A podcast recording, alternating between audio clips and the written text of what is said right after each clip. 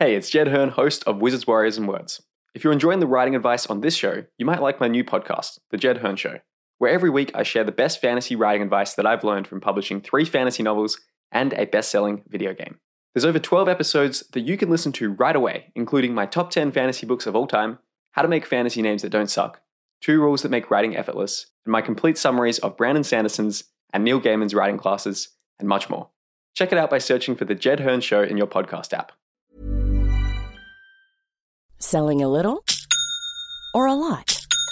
Shopify helps you do your thing however you cha-ching. Shopify is the global commerce platform that helps you sell at every stage of your business. From the launch your online shop stage to the first real life store stage, all the way to the did we just hit a million orders stage. Shopify is there to help you grow. Shopify helps you turn browsers into buyers with the internet's best converting checkout. 36% better on average compared to other leading commerce platforms because businesses that grow grow with Shopify. Get a $1 per month trial period at shopify.com/work. shopify.com/work. Millions of people have lost weight with personalized plans from Noom, like Evan, who can't stand salads and still lost 50 pounds. Salads, generally, for most people, are the easy button, right? For me, that wasn't an option. I never really was a salad guy. That's just not who I am. But Noom worked for me. Get your personalized plan today at Noom.com. Real Noom user compensated to provide their story. In four weeks, the typical Noom user can expect to lose one to two pounds per week. Individual results may vary.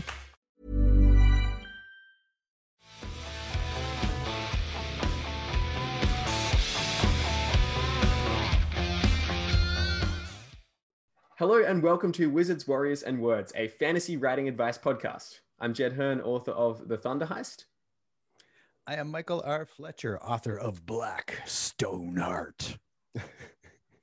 I'm Dyrk Ashton, author of the Paternus trilogy. And I'm Rob J. Hayes, uh, author of Pawn's Gambit, which may or may not be released when this comes out. Sorry, I'm not sure if it's the English accent, but was that Porn's Gambit? Yeah, porn, you know, as in sexy Okay. porn. Yeah, no, cool. prawns. Prawns Totally- Oh, Gambit. prawns. Oh, you know what porn is. Fletcher. I've seen the videos. Porn is pretty popular at the moment with uh, Queen's Gambit having hit the uh, the big time on Netflix. But um, no, that should be coming out on. Is it out on the 26th of January? That's out on the 26th, yeah. So I Yeah, have so no that- idea when this podcast's going to release. This podcast will come out, I think, on the 18th. So it'll come out about eight days from when this episode first releases. Um, Okay. Yeah, very excited for that as well. So today's episode is all going to be about the uh, grimdark genre. So this is something that I think we're pretty well qualified to talk about, having Michael R. Fletcher in the room, who is widely regarded as a fairly grimdarkish author within the circles. Uh, Mike, do you want to kick us off by sort of defining, well, describing how you define grimdark? The hardest Oh. part of the entire thing, Oh, define fuck. grimdark. yeah, throw me A to the fire. Okay. Easy question. So the the funny thing is, I I don't write grimdark. I just write gr- uh, dark fantasy, which everybody then calls grimdark, which I guess makes it grimdark. Um, I I don't actually know what grimdark is. Um, so how about uh, uh, what I write is dark fantasy. Uh, I don't pull punches on descriptions. My goal is to put the reader in the book. I want you to see, smell, hear, taste all of the terrible shit that's going on. Um, and I guess maybe that's what makes it grimdark. A lot of people will say like, "Oh, gray morality, gray characters. There's no good guys," kind of stuff. But I, I to me, that's horseshit. Um, there's there's still morality. Uh, there are everyone is kind of at least in my stuff tends to be the good guy in their story. Everyone's trying to do what they think is right. It's just, I mean, look at the real world, right? You, you can have people on either side trying to do the right thing and absolutely clashing and hating each other and, you know, throwing words like fascist or communist at people who are neither. Um, so maybe there's that makes there's a touch of realism in there as well. I, I don't know. So I don't know what grimdark is. Very There- philosophical I mean, way to they, start they the use yeah. there there are like criteria, you know, more realistic uh, and uh, explanation and description of violence, uh, gore, um, darker side of human uh, personalities. Um, uh, overall, people say it's overall more nihilistic. Um, uh, you don't have any, uh, you know, there are a lot more shades. It, everybody falls in shades of gray. You don't have like true, really lovely good people or true, just plain evil bad people. Um, uh, that uh, that the stories um, don't um, end on a happy or hopeful note. Um, but uh, I've found that a lot of the things that I read that are that are classified as grimdark, um, including um, uh, a book I won't name called Beyond Redemption by um, Some guy, uh, an, uh, an author I, I I've never met called Michael R. Fletcher, that has a surprisingly kind of hopeful and fun ending. Um, you know, uh, Joe Abercrombie su- subverts narrative norms in kind of how he, you know, like how he ended the. Uh, uh, a lot there was a lot of people screamed and yelled about how he he ended the first law trilogy, right? That um, uh, that really launched him, and uh, and you know game of thrones gets into all the kinds of nastiness that humans that humans do i mean I, it might help to you know abercrombie uh, george r r martin um, are kind of considered the elite of the grim dark genre um, does that make sense Yep. um, to you guys uh, yes, definitely. and uh, uh, I mean, I never considered that I wrote in the grim dark genre, but um, consistently see reviews of characters saying that there are a lot of grim, grim dark elements in my books. But um, uh, overall, I, I wouldn't say that they are grim dark. Now, Rob is also known for doing some grim dark work. Rob, um, I'm, I'm in the same boat as Fletcher. I don't think I write grimdark. I would certainly never classify any of my work specifically as grimdark. Um, you don't set out to write grim dark. well, no, I mean, I, I suppose no one, like my, almost no uh, one does. Yeah. my my debut trilogy and like the, the whole first earth saga is quite often considered grimdark because it's full of um it's full of morally grey characters who you know like one of the main characters is is a murderer who um generally does things for himself. He's quite selfish and all that but I, I, I never considered grimdark because I, I don't consider him to be or any of those characters to be just like evil. They are they're just facets of humanity. And I, I think for me that's kind of what grimdark is. It's it's a way of expressing certain aspects of humanity in ways that will contrast them to make them stand out. So you know like i, I might have one of my characters who is an utter arsehole uh, you know happy to to murder people pillage that sort of thing but then he may have uh, some trait which brings out the humanity in him, something like loyalty.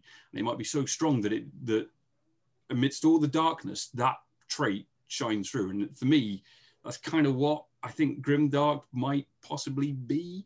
It's it's the idea that the the the shining light of humanity shines brighter when surrounded by all the shit that humanity also conjures up around it. Um, Love that definition. but to be honest, I don't really think Grimdark exists because of this exact conversation.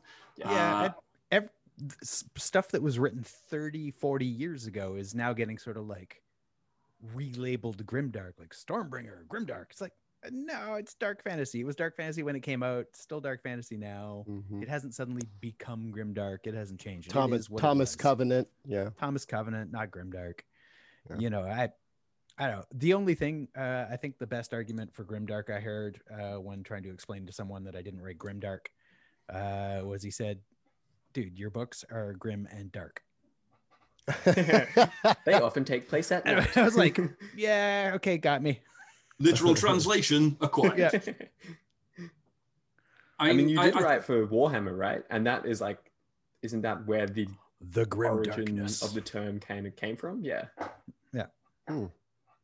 Yeah, I but it think, was, um, it was basically co-opted by um, uh, Joe Abercrombie, who used it as a um, a joke, basically, didn't he?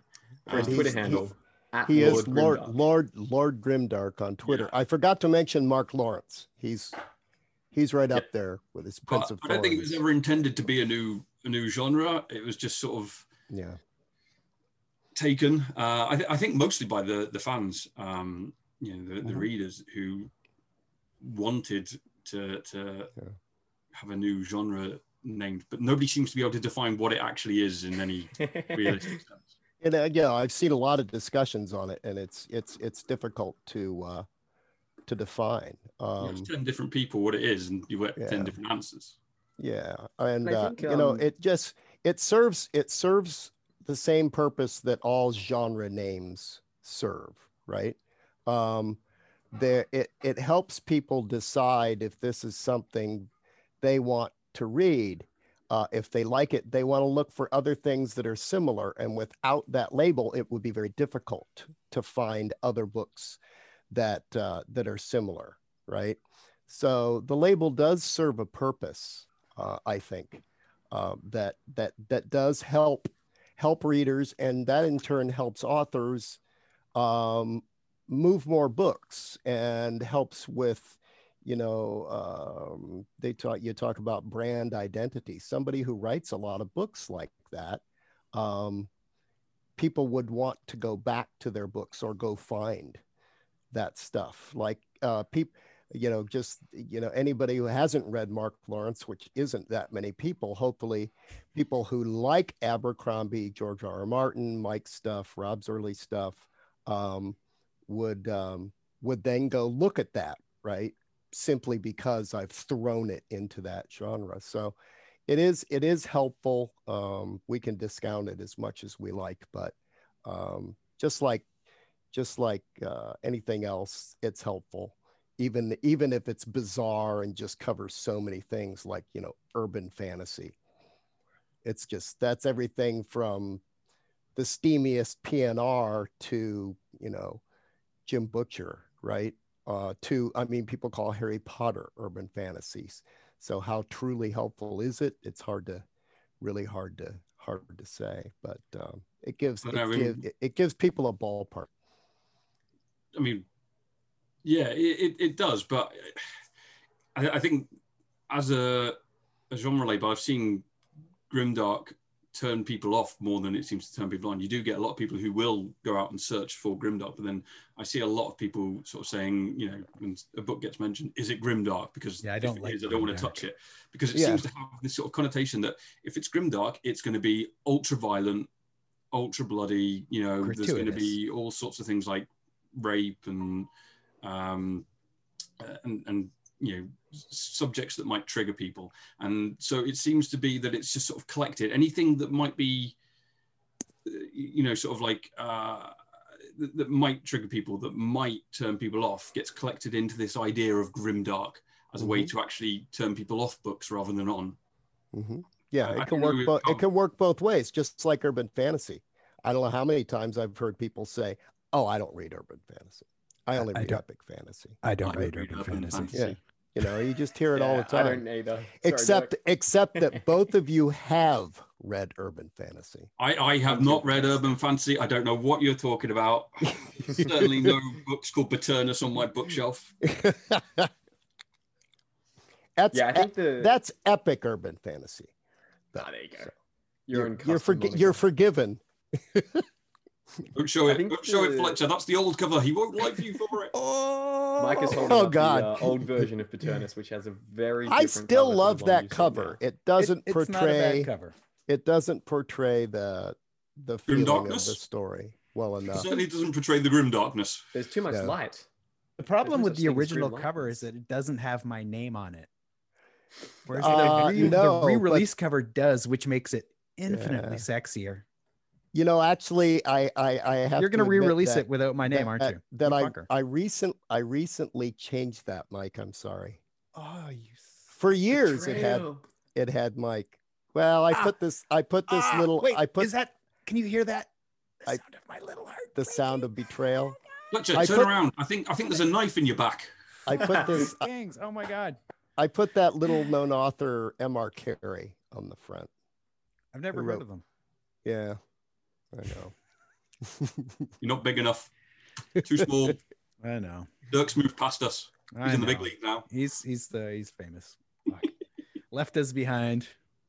Oh, we've Welcome derailed to the this. Dyrk haven't we? Ashton podcast. What were we talking about? Uh, we are talking about grim dark fantasy, and nothing is more grim or dark than getting stabbed in the back by your author friends. But before we continue on with this, just want to pause quickly to talk about our Patreon. Um, if you're not already aware, we now have a Patreon where for a couple of dollars a month you can support this show, and you can also get access to some really cool bonuses like ad-free versions of the show, um, advanced free advanced reader copies of our books, shout outs at the start of episodes, editorial feedback, whole bunch of other stuff like that. Uh, so if you want to check out our Patreon and support the show, you can go to patreon.com forward slash wizards warriors words, all as one word. And the link to that will also be in our show notes as well. Um, the show's not like going to go behind a paywall or anything. It's still totally free. But if you do want to help support the show and get access to some sweet, cool bonuses, that link will let you do that. Um, so yeah, back Jed to has production costs and he needs to cover them. pretty much. Although my editor is very cheap, he's a very nice guy. But um, yeah, that would go a long way towards helping us with the show because we've done this for almost half a year, I think. Um, Really? Yeah, I think so. Seriously, it seems so much longer. Oh my god. Feels like a lifetime to you. Yeah, you probably had Yeah. hair when we started, Mike, and now it's. Uh, What? I, I have hair again. Well, I kind of um, have hair again. yeah, Some of it came back. You're viewing it from. Yeah. Anyway, Grimdark. Um, I think the point we're touching on here is that, like, with all Aging genre is labels- grim dark. It's when you can like do a comb over with your eyebrows and your nose hair and you're going back hair and you're all good, you're like nothing's grimmer or darker. Fuck off. that is very true. That is very true. It's true. I mean, if you're going to describe nose hair, then that's pretty grim. Hmm.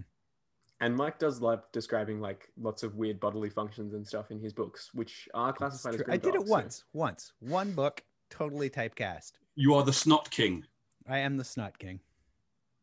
One book, once. Damn it. Once was enough. Once was too much. But anyway, I think the key point that we're touching on here with grimdark stuff is that yes, it's a totally arbitrary label that we probably don't think about that much in the writing side of things. But where I do think it is useful and what we have mentioned is when it comes to the marketing side of things. Because, like with all genre descriptions, none of us probably really set out with a specific genre in mind a lot of the time, right? Like, Dyrk, you know, people describe your book as urban fantasy. Other people say it's epic fantasy. Other people say it's grimdark, whatever.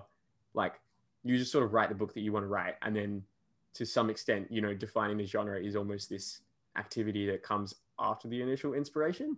And I think what we're mentioning is like, it's, yeah, it's useful to the extent that you can use it to sort of figure out who to appeal to when you're trying to do your marketing and everything like that. But um, I also think it is useful as well, like just sort of when it comes to the overall tone of your book and everything. Um, and yeah, like knowing that you're sort of perhaps like you may not start off with a book that you want to become a grimdark book, but then it sort of like evolves to become that throughout the writing process. I think that's certainly something I've noticed where I've like haven't intentionally set out to write a grimdark book or anything, but then it sort of necessitates that you go there because you're like, oh well, I sort of have to show this level of violence or this thing that's happening to the character. Otherwise, it does it feels like it's a bit of a cop out and stuff. So I was mm-hmm. wondering, like, what do you find the most appealing about this sort of having like all those caveats about the fact that the genre doesn't doesn't really exist? What do you find most appealing about this non-existent genre? I um I like to be challenged when I when I read and um you know and I also I'm a firm believer that everyone needs to you know be offended that's you know on a regular basis um in order to you know really kind of define yourself and uh constantly trying to redefine or define myself I guess so I mean um some just vicious or terrible situations um, make me think. They wake me up. Um, if if everything is just kind of happy, happy all the way through, um, I love that too. but um, I uh, if I I do enjoy um, some gritty stuff, and that includes you know movies, books, um, and uh, and, and it's you know it's it's different from most of the fantasy I grew up reading. So I I I enjoy it, and I well, you know, there are different types of enjoyment, right? You know, and, you know, uh, roller coasters are fun, but is are they really fun? You know, they scare the shit out of you, and that's why we like them. You know, uh, so I think that's what draws a lot of people. It's not because it's not because they're dark, terrible people and want to f- read more of how they believe the world is and in you know just soak soak you know in that stuff, steep in it. Um, the majority of readers of Grimdark, that's that's not the reason. I don't think. Yeah, yeah it's sort of a... like exposing you to fear, so that then you you like yeah, have I... the experience of yeah, going through those terrors, but you kind of know that it's like maybe not necessarily going to be all right at the end, but it's like not the same thing as in real life, but it sort of does prepare you for if that was to come up in real life. Mm-hmm. Yeah, it's a chance to any Dyrk's right, like challenge people. Uh, so I don't, I never set out to write grimdark, um, but I do, I don't want my books to be safe. I think safe is boring. Um, I would like at least once per book to manage to sort of like jolt a reader out of their sort of comfort zone. Mm-hmm. Uh, hopefully more on a, like a philosophical level rather than a oh that's disgusting kind of level because I don't really give a shit about shock value. I like I don't write for that. I don't care mm-hmm. about that. But I would my goal, what I really want is at least once per book. More would be nice, but once per book is to make a reader sort of stop and go, why do I believe that? Why do I feel like that? Like, why is why is that mm. wrong? And if I can show someone the other side and uh, and twist something a little bit, then I feel like I've done my job. So as uh, mm-hmm. Anna Smith Spark said, like our our job is not to be safe. Our job is to to you know to show the dark side. Mm-hmm. I think for me the the thing that I like about the the genre as it is uh, is the lack of plot armor that you tend to get in in more grimdark titles. I, th- I think a lot of the the more safe uh, fantasy you, you you read, you know the you know, I mean, you know the hero's not going to die. You tend to know that in Grimdark as well. Let's be fair. If there's if there's one main point of view character, they're probably going to survive.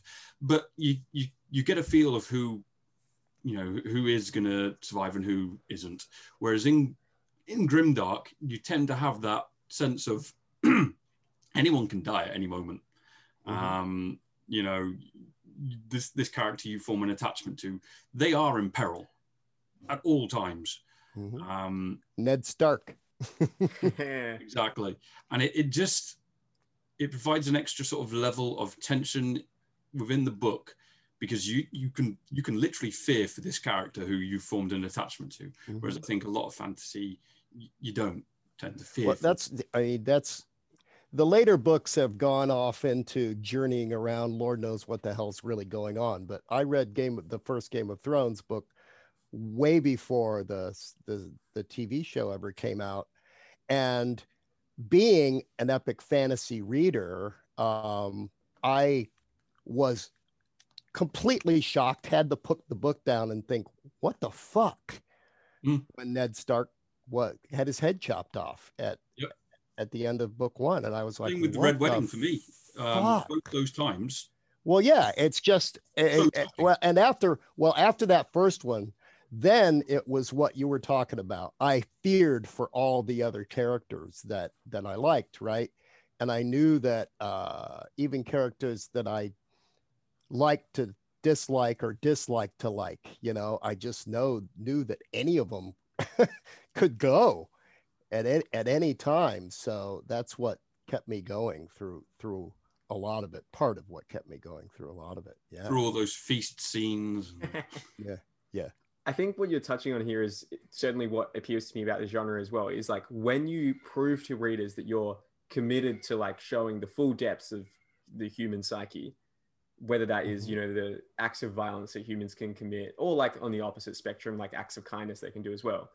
But more towards that like darker side of it, which is what Grimdark really revels in, is like it proves to readers that yeah, the stakes are actually genuinely high in this, and with the higher stakes of knowing that any of your favorite characters could have horrible things done to them, not just death, but like you know tons of other things which are way worse, like you, them being forced to betray people they really care about, or changing something really deeply embedded about their personality. That like just makes me as a reader, and probably the same for you guys as well, be so much more emotionally involved in the story because you're like aware of that it could really go in any direction and it's not just corralled into this sort of like safe you know lane that m- probably more traditional like epic fantasy stories are in so yeah i definitely think that that it gives a it gives um it gives the opportunity for characters to change in a much greater way Mm, right? Either way from like truly reprehensible to not so much or um good people just end up doing some truly horrible things you know it, it, it's a wide range now I, I have to say that i have no problem with people who don't want to read that kind of thing who really just want to escape and have fun and mm-hmm. find joy in their reading i don't have any problem with that at all you know I mean, they should still buy my books, but then they should. well just yeah but just them. don't yeah just don't read Don't it read 'em. yeah Buy yeah but don't buy read 'em. them yeah absolutely they'll have higher resale value that way if you never open the pages so Mm. look at it Absolutely, from keep them in uh, cellophane wrapping and just like I will never read this because it's terrible. i can't remember the last time i received a book that was in cellophane wrap no, I can't either. that's, uh, I Actually, no, I that's a thing can. else. Uh, I, I bought John Gwynne's uh, series, uh, Faithful and the Fallen. For some reason, uh, they all four books came in like cellophane, one cellophane wrapping. Oh i do get them in cellophane if i buy a box set that has the slip cover I didn't have a slipcover. I just bought all four books as one. Yeah. I assumed I was going to like them, and I did. Yeah, Yeah. Well, on that grimdark note of uh, disposable plastic packaging being used unnecessarily, uh, perhaps we should perhaps we should uh, wrap up this episode so that we can squeeze in another one. I see what you did there. I see what you did there. That was, that was good. I liked it. Thank you, thank you, appreciate it, Rob. Um, thank you so much for listening. Oh, also let us know like what you as a reader enjoy about the grimdark genre, if you happen to like it, or if you don't like or it. Or if you have questions Yeah. Or if you have questions, send them in. Um, hit us up on Twitter or email wizardswarriorswords at gmail.com and let us know because we love hearing your feedback. Um, that is all for this episode. Thank you so much for listening or watching, and we will see you next time. Bye, everybody. Bye bye. Thank you for listening. If you like this episode, please go ahead and share it with two of your writing friends. It'll make you look smart, and you can tell them there's a special message waiting for them at the end of this episode. And if you are the person who is listening to this episode because your friend told you about it, first of all, thanks to your friend. And second of all, here's your message you have an awesome friend. You should reward them by perhaps making them a character in your next book, and then killing them off in a gruesome death. Thanks for listening, and we'll be back next week.